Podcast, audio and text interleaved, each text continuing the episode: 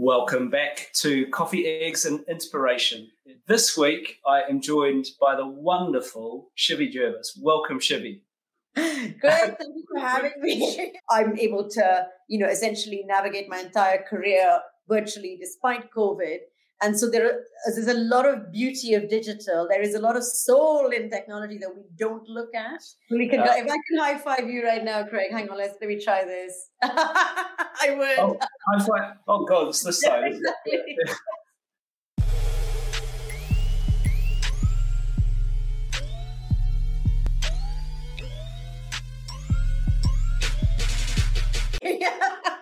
hey, it's Friday, right? Uh, really good to be in your hot seat. This is quite a nice shift, actually, from when we first met. What was it, three years ago at yeah. MadFest when Craig and I we did uh, the keynote on the same stage for a really energized audience, and now we're doing it from our living rooms and conservatories. Gay COVID, uh, right? And, and what a hard act to follow you were on the stage we're going to uh, we're both sort of speakers on the circuit i guess you'd say uh, shivvy much more prominent than me. So we thought we'd treat this sort of like a more of a conversation than an interview. Um, i'm going to uh, i'm going to introduce uh, shivvy because uh, she's far too modest uh, to do it herself and uh, she may introduce me and, and then we'll go from there. So uh, Shivvy Jervis, a futurist, a speaker, um, uh, an international speaker, a, a founder of FutureScope, FutureScape, I think, 248, and TechRound's top 10 BAME entrepreneur, entrepreneurs, amongst many other accolades. You can find Shivvy online. I will link it below and put cards up here and wherever wherever it comes out on YouTube, uh, etc. But I've seen uh, Shivvy talk about her uh, top of interest uh, live on more than one occasion, uh, sometimes live, sometimes uh, on video, and she's yeah. wonderful, and I feel oh, very privileged. So that should be. Look who's talking. So, on my right, your screen left is Craig Fenton, uh, who I uh, met with and clicked with instantly three years ago at a fantastic event. He is Director of Strategy and Operations at Google, UKI, and all round, I would say, innovation maverick, really. What I love about you, Craig, is that your thinking is ex- extremely original. And that's why I wanted to do this with you and vibe with you online and do this podcast.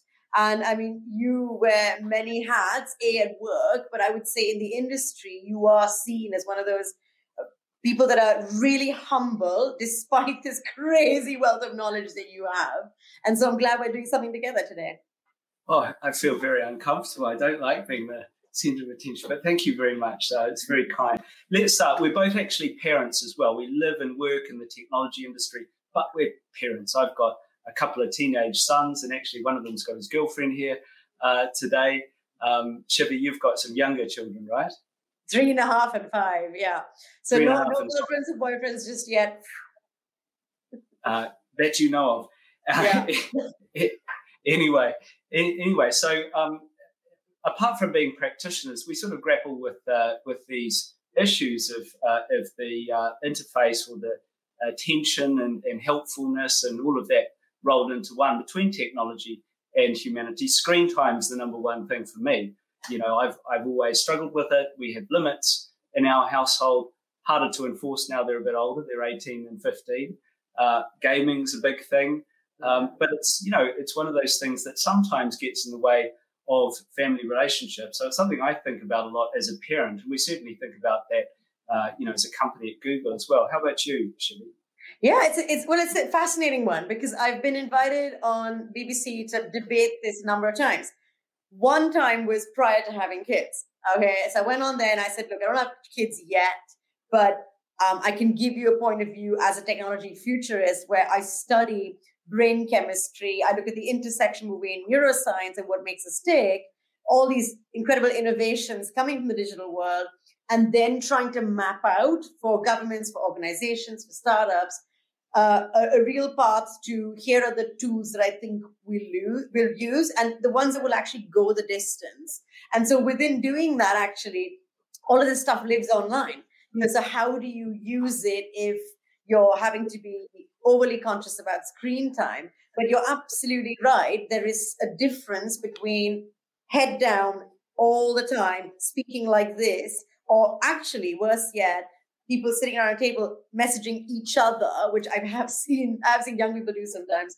Um, and I think one of the things I say in my talks, Craig, is you know it's about time that we find a hybrid sort of reality where we're not just heads down on our devices. I think what digital should do is be this enabler to lift our heads up and God forbid prompt us to have a real conversation. Even right now, even though this is a screen, we're still having a proper live conversation. And I do think that from a health point of view as well, being buried in virtual world isn't going to be as beneficial. Um, of course, COVID means that you've had to do, we've had to do that. But there is now this interesting shift where even as we're becoming more digital, digital is starting to actually start to, I think, encode and decode human human needs far more than ever before. So a, a bit of reverse digital engineering happening here, which I think will allow us to balance what we get from this, which is a great deal. The interactivity you get from there can be fantastic. And my sons learned Spanish. I'm able to, you know, essentially navigate my entire career virtually despite COVID. And so there's a lot of beauty of digital. There is a lot of soul in technology that we don't look at. And I think people just go, oh my gosh, if if someone's you know been on their laptop for X number of hours, it, it's bad. And I think that's really dangerous because a lot you can get out of it. But we've got to have the human contact and you know the tactile energy as well, being able to. I think there's a piece of research that says, Craig, that if you humans need up to 16 instances of touch a day and you think really oh my god have i had my quota um, and you know things like that so we mustn't forget that we are tactile feeling creatures as well yeah i, I, lo- I love the way you talk about technology because there's always that that thing about the brain chemistry and the psychology of being human and and the way that you sort of uh, talk about it in that context i think is so important and look it's been a godsend i mean screen time i can't really complain about it. My son, who's 15, he's homeschooling at the moment. We're filming this in April 2021, so we're still kind of in lockdown here in London. Uh, and he talks every night in these sort of server rooms in a, a, game streaming environment to his friends. And it's been a social outlet. Yeah. Uh, you know, it would be much better if they were in the back garden, of course, but um, better than not talking to to people, right? That's it. It is the next best thing. That's an excellent point. Exactly, exactly. And and you're a futurist, right? This is you, you're a, a, renowned commentator on where it's all going. What do you think are some of the big themes uh, that you see and that you're excited about? So one of the things I speak about really often, Craig, is uh, what I call human perception AI, and the technical name for this is affective computing. That's affective with an A. And the MIT started doing research into this years ago, and I've been following it for five, six years. And I try and sort of demystify some of these fascinating things that I tried and I tested labs and being able to, through my own lab, just make it really palatable. And so I think human perception AI, think of it as emotionally aware software, where we finally start to see a lot of the digital tools that we use, whether it's an app or a website. I know Google are already on this. You guys are absolutely progressive in this already, is able to just understand situational context far more than some of the stuff we see today, such that the interaction between the actual human and the other end um, and the software, the algorithm, the code isn't as clinical as it still can be with certain tools and services that we do use now. And all of this comes back to the digital economy. You know, if you're locked out of the digital economy, if you don't have access to the internet, you don't have the know-how to use it, then actually it's not just you know trivial it, it, can it can cause serious drawbacks in your life so if we have software that can start to perceive understand and then respond to our human emotions understand the wider situational context i think that's going to take us to a different level and we are seeing that rolled out more and more with either virtual assistants and bots who actually understand wider situational context, context and the nuances of human conversation. So not just a if this then that, because sometimes you come away from this conversation with a bot going, I'll never get that one hour of my life back. Um, but that's shifting. But then you also see it in education, in um, adaptive learning software that can flex to suit human needs, and it's not a one size fits all. So workplace and educational learning as well adaptive learning systems will be tremendous. And then lastly, um, something I call AR commerce. So the shift from e-commerce to AR commerce, I call it. And that's using augmented reality to grow our businesses online, to sell, to be able to bring a concept, a piece of information about your brand or yourself to life uh, without someone having to physically be in a store. And of course, COVID's accelerated that.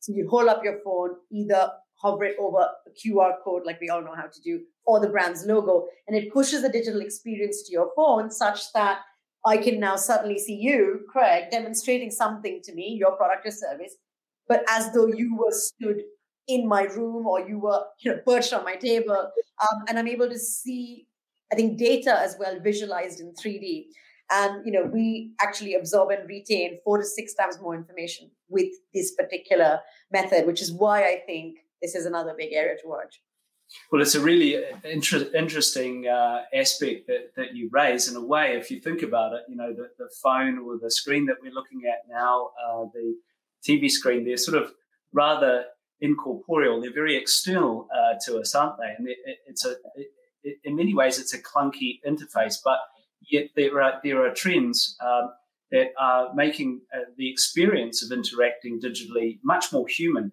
My uh, parents are in their late seventies, and they're um, inc- incredibly uh, intimidated and frightened by this. But they're very good using their voice and interacting with a uh, uh, with a um, with an assistant of, of some sort. Uh, and uh, they they even tried uh, VR the other day and, and oh, found nice. it quite interesting because it's quite intuitive, isn't it? Sort of transports you to a different place. Correct. Exactly, um, you hit the nail on the head. It's actually you're right. How do you create that blended world where you need not forsake one for the other? It, I don't think it needs to be this huge fight between on and offline or digital and real you know, your digital can have elements of real as it does now. Your real can have healthy elements of digital. And, and I think that's actually where the true value and sweet spot lies. Yeah, it's, it's interesting, isn't it? You call it um, AR commerce, I think is, is the phrase that you, you had, it augmented reality commerce. In the early days, we called it e-commerce. And I wonder whether the E is even necessary now, particularly in COVID, because, you know, brands have had to adapt, haven't they, retailers? Correct. And we're all in some way in this sort of very hazy mesh uh, that sits somewhere between the two. And there's not really the online business and the offline business. The two are, are coming together big time. Exactly. Um, yeah, wonderful, uh, wonderful direction of travel, I think. And what what about let's let's get deep here for a moment. Um, the relationship between humanity and technology. You know, there's uh, there's a ton of news, both deeply negative uh, deeply positive and helpful. Um, you know, it's all of that sort of smashed together.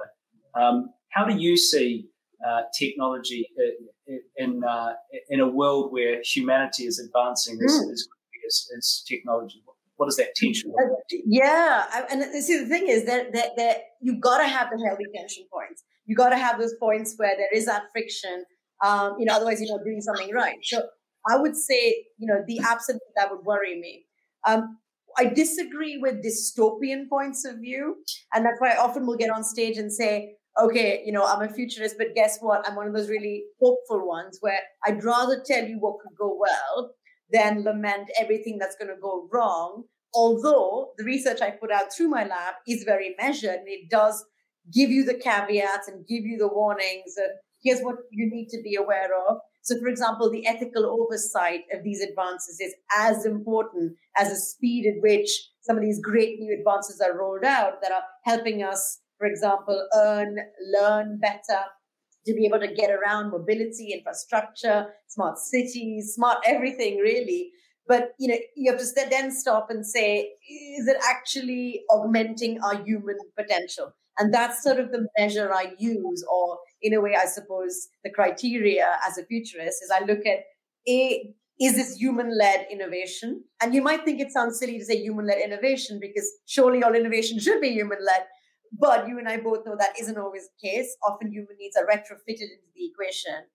But we're now seeing almost a movement of sorts, I think, coming from what I like to call the basement founders, you know, the people that aren't necessarily big mainstream names or always in the press, but the real sort of maverick inventors who are making sure we factor in actual elevation of human potential, augmenting our actual skills, our needs, our desires, our human wants at the outset itself so that when you use a particular tool or service or whatever it is, this advance then is a catalyst and it's an enabler.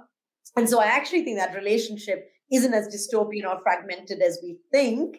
We've just got to make sure that ethical oversight and regulation, for instance, catches up to it and almost moves in tandem. Yeah, well, you know, I, I, find myself standing here. I'm searching for a point that we can debate, right? We have a difference of opinion, but I actually completely agree with you uh, on this. I'm also a technology optimist. Yeah. Uh, and I eschew the, you know, I, I, reject the dystopian view of the world. Like any tool, of course, uh, technology can be put to good use and bad use. Uh, and it's important to be intentional and, uh, and to bring in thoughtful uh, regulation where that's required as well. Um, well, overregulating, so, so yeah, because because overregulation, as you and I well know, can also choke and stifle innovation. So you're yeah. absolutely right when you say you know healthy and measured as well. Um, absolutely healthy and measured as well. And you know, we think a lot about this in the in the AI businesses that we have in Google. DeepMind is, is one of them here in London, of course. And, and we have a, an ethical set of standards that we adhere to. This it's sort of like the constitution uh, of the business. And I think that's really uh, one of the founders, in fact, of, of DeepMind. I think is a philosophy uh, graduate, and he wow. thinks very deeply uh, about the uh, the human end of uh, putting technology in its helpful, augmentative way uh, to, to good work and um, and being very yeah. um, determined about that. We can, uh, if I can high five you right now, Craig, hang on, let's let me try this. I would. Oh, high five. Oh God, it's this side. Exactly everything's switched over. You're you're much exactly. more used to this uh, than me. Yeah, I mean, we talk about technology, isn't it? I, I did a TED talk the other day, uh, and the topic was um, technology. Uh, um, humanity in the techno uh, in the digital age. I think it was. Yeah. I can't even remember the title. But the yeah. thesis of the the talk uh, was that um, the digital age is more than ever a human age. And and you know you talk about this a lot. What, what, what does that mean? Well, it means uh, that technology in and of itself has no value, actually. It's the application. That I love that. Digital age is a human age. I love that. Uh, yeah, I mean, so it's the application of technology that has value. And Correct. guess who decides that? It's us. Uh, it, it's us in the design process. It's us in the uh, in the application process. And uh, the uh, possibilities, I think, the really exciting possibilities mm. of advanced digital technology are more about harnessing that technology, as you say, Shivvy, in this augmentative way um, to create really exciting human um, relationships and human possibilities. And I really truly yeah. believe that. I think it's yeah. uh, absolutely heading in that direction. Though we both know that um, although uh, probably talent uh, for sure is evenly spread. Opportunity is not, and nor is uh, access to digital technology. Talk to me about that. Yeah, so don't get me started. How much time do we have? Uh, well, so so I talk a lot about the digital divide because it's a sort of invisible fracture that doesn't always make the press. A lot of folks that I talked about are like, "Wow, I didn't know this existed." And yet, you know, some of the stats are absolutely alarming that almost half of the world actually don't have reliable or any internet access. I mean, this baffles, right? The World Economic Forum, I think, pegs this figure to be 3.7 billion people are locked out of the digital economy. And by digital divide, Craig, I mean the sort of social fracture that it's causing between the digital haves and digital have nots. And this is this is not who has a better phone. This is do you even have access to the internet in the first place? So it takes the shape of three things. One is access to connectivity or being able to even connect to the internet. A lot of folks are locked out of it, A, because either they can't afford it, so socioeconomic reasons, or because they're in a rural area that doesn't have reliable access.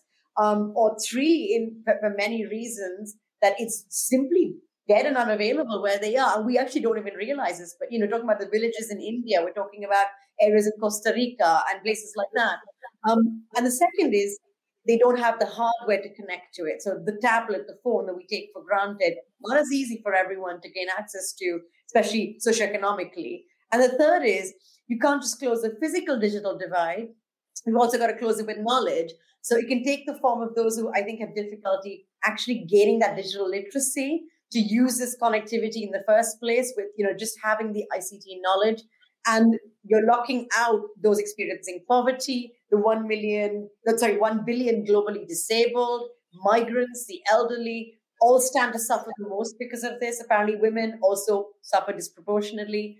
And Craig, lastly, it amazes me that um, as it turns out, in this last year with the lockdown, more than 1 billion children across the globe were, and many countries still are, absolutely locked out of virtual education this year. So the ramifications are far wider than we think. It goes into accessing social welfare services, managing your household amenities, being part of civic life, skilling and job opportunities. And so that connectivity is a gateway for that. Absolutely. So, you know, what a, what a stat, right? Four billion out of eight, eight billion, uh, you know, only have access to the talk that we're doing now and everything that we take for granted. And actually, even right. that's not equal if you're on a sort of simple phone with low bandwidth. As, uh, you, you won't be watching, you won't be streaming video uh, will you? That all sounds a bit negative. We can't end on a negative note. No. Um, there must be some optimism. What can we look forward to? Yeah, well, th- there's a lot we can do with that, and that's one of the things I've been campaigning for with governments and with organizations. Is hey, here are some radical breakthroughs or emerging technologies that have the potential to start really shifting this conversation and and I'll focus on infrastructure initially. So already there's a viable solution, which is satellite broadband. And this is launching small satellites into orbit that are over 60 times closer to Earth than traditional ones, by the way. And I know SpaceX is a slightly controversial company, but their Starlink project is actually a low latency one, which means um, less time between one data point reaching one point to the other and they were already in beta stage and uh, in February this year. The other one is next generation wireless. So yes, there's 5G. There's also Wi-Fi 6, and this stuff can be a boon for rural or remote areas. So the University of Surrey, for example, have a 6G innovation center already, and you've got open roaming technology from companies that would actually bond both 5G and Wi-Fi channels, and this service would be as good as fiber links. Um, then you've got agile networks. And by this, I mean, it's not just a fancy phrase. It actually allows us to tweak infrastructure while giving higher speed. And so optical connectivity, all of this stuff is, it may sound really boring, like it's dumb pipes, telco stuff, but it isn't. It's actually very sexy. It's actually going to be breathtaking in terms of what it can do. Um, and then finally, Craig, I don't know what your thoughts are on this, but I guess device affordability is also really important, isn't it? Um, and the Web Foundation found that actually patents and royalties on software and hardware can actually jack up and increase the cost of a smartphone to an end user like you and I by as much as 30%.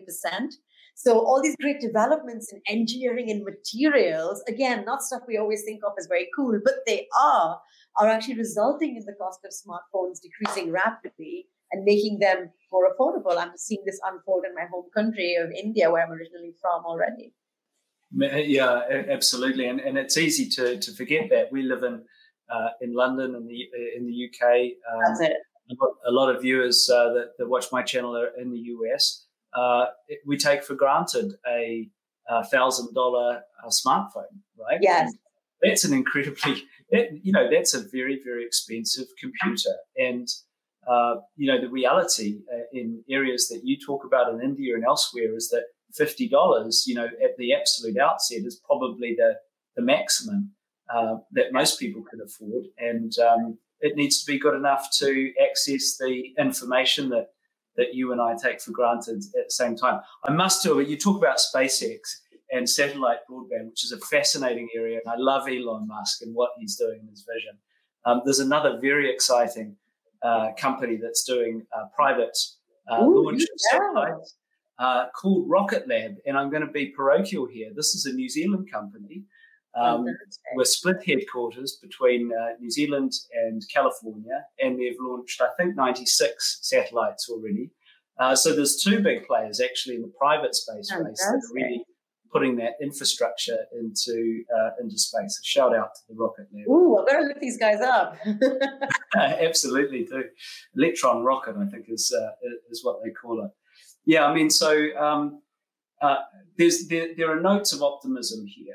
Um, you know, as as parents and, and people, of course, we we struggle with exactly the same questions that most people talk about and and, and struggle with themselves. Yet we see the uh, possibilities, the augmentative uh, possibilities, the helpfulness uh, of technology. Um, there's some wonderful developments that you've so uh, eloquently articulated there that are going to make those um, uh, possibilities more and more um, accessible. Uh, you know, to to lower that or uh, narrow that digital d- divide. Um, but also, uh, I think we share the point of view as technology optimists that it's um, it's going to be uh, okay, and and this is this is something that's going to be helpful. And certainly, my strong view is that uh, the digital age is more than ever a human age, and uh, it will increasingly become so as the technology, as you rightly say, becomes much more organic in the way that we interact uh, with it. Um, closing, yeah. closing thoughts from you, Shivvy, as we as we close the, uh, the session. What closing thought would be it's actually going to be easier to stay human in a digital age or even stay digital in a human age, as you put it, which is a fantastic way to put it, uh, than we might think. So there are there are a whole bunch of everyday citizens like us out there who aren't necessarily working in, let's say, technology innovation. It is so much harder for folks like that, and I completely understand it, to be able to see that you don't need to forsake profits and purpose when you think about uh, tech startups, tech giants. I think a lot of places are doing fantastic things that we just don't know of. And so there's a little bit of, um, I suppose, awareness here. But absolutely, I think the future, and it's my job to forecast and scenario plan. I don't just put my finger up in the end, and go, ooh, I think that's going to happen, by the way. So it, it isn't this weird sort of tech crystal ball or anything. But I look at, you know, human needs. And actually, that's universal. Human needs don't go out of fashion. They aren't a trend that drop in and out. That's almost a constant. And I think our need for connection, interaction, for that, you know, be, to be able to use our intuition for all of this stuff. I don't think you're going to be able to have an AI system that can replicate human consciousness or empathy. Some people think there might be, but they're talking about 50 years from now, and even then, I don't think that's going to happen. Um, so actually, I think there is a place for keeping people in the equation, and we are doing it, and we are headed in the right direction. So I think we're actually in a great place. Human human needs uh, human needs won't go out of fashion. I love that line. What a great uh, note to end on. Uh, Shivvy Jervis, it's been a real joy uh, sharing some time with you on, on the screen here. Thanks so much for joining me. Thank you for having me.